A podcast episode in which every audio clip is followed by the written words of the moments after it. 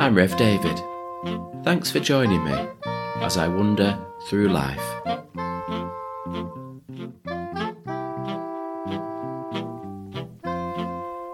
Many of you will know that on the 9th of November, my dad died suddenly.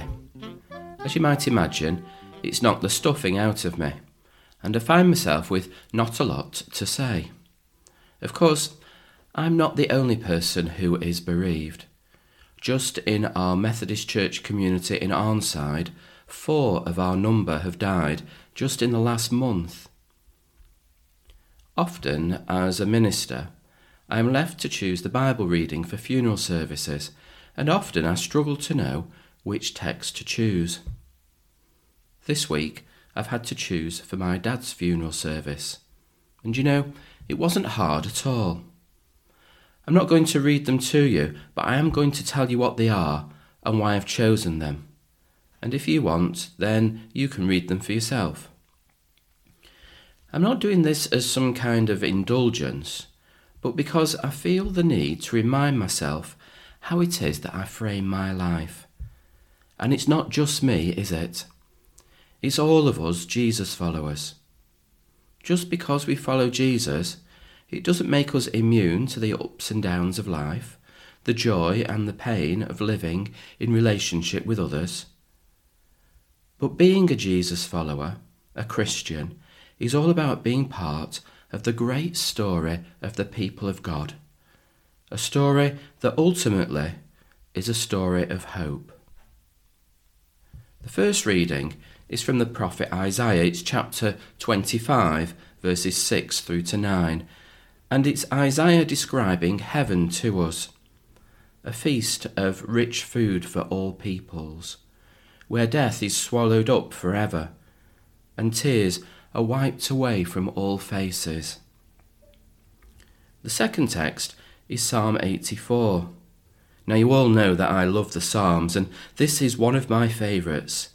It's all about living close to God, and there being space for everyone. God's house is so big that even the sparrow has found a home and the swallow a nest for herself. And finally, I've chosen the story of Jesus and the 2 disciples on the road to Emmaus from Luke's Gospel, which takes place on the day of the resurrection. Jesus, God, comes alongside the disciples and journeys with them in their despair. And then he invites them to look again at what has and is happening with fresh eyes. And they recognise him in the breaking and sharing of bread. And their lives are transformed. When people close to us die, then we are unsurprisingly deeply saddened. We grieve their loss. But if we can take a step back, if we can grab hold of a Christian perspective, then we see a never-ending banquet, a God that's so big that there's room for every single one of us, and a God who is always by our side through thick and thin, showing us a way through that is ultimately life-giving. So getting back to this Sunday and the Feast of Christ the King, I always ask people the same question: what kind of king? And really, I've given you the answer already. Not a king in a castle who is far away, but a king that loves his people and spends all his time getting close to them.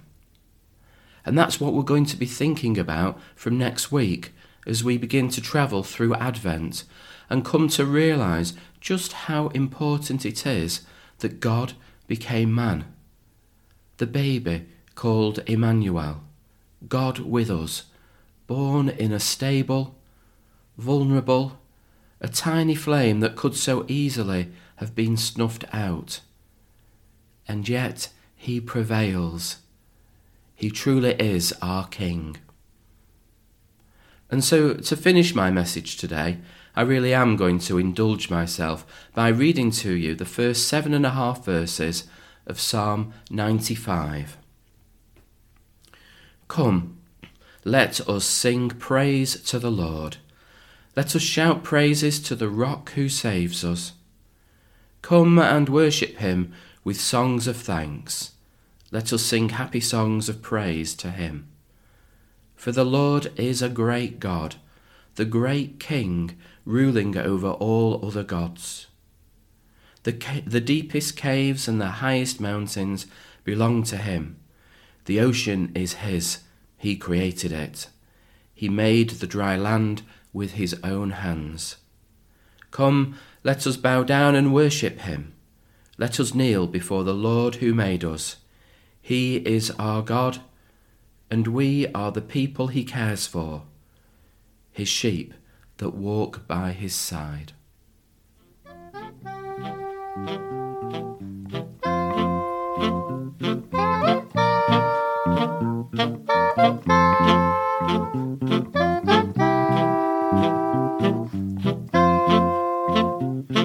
That's it for now. Thanks for listening, and I'll see you next time.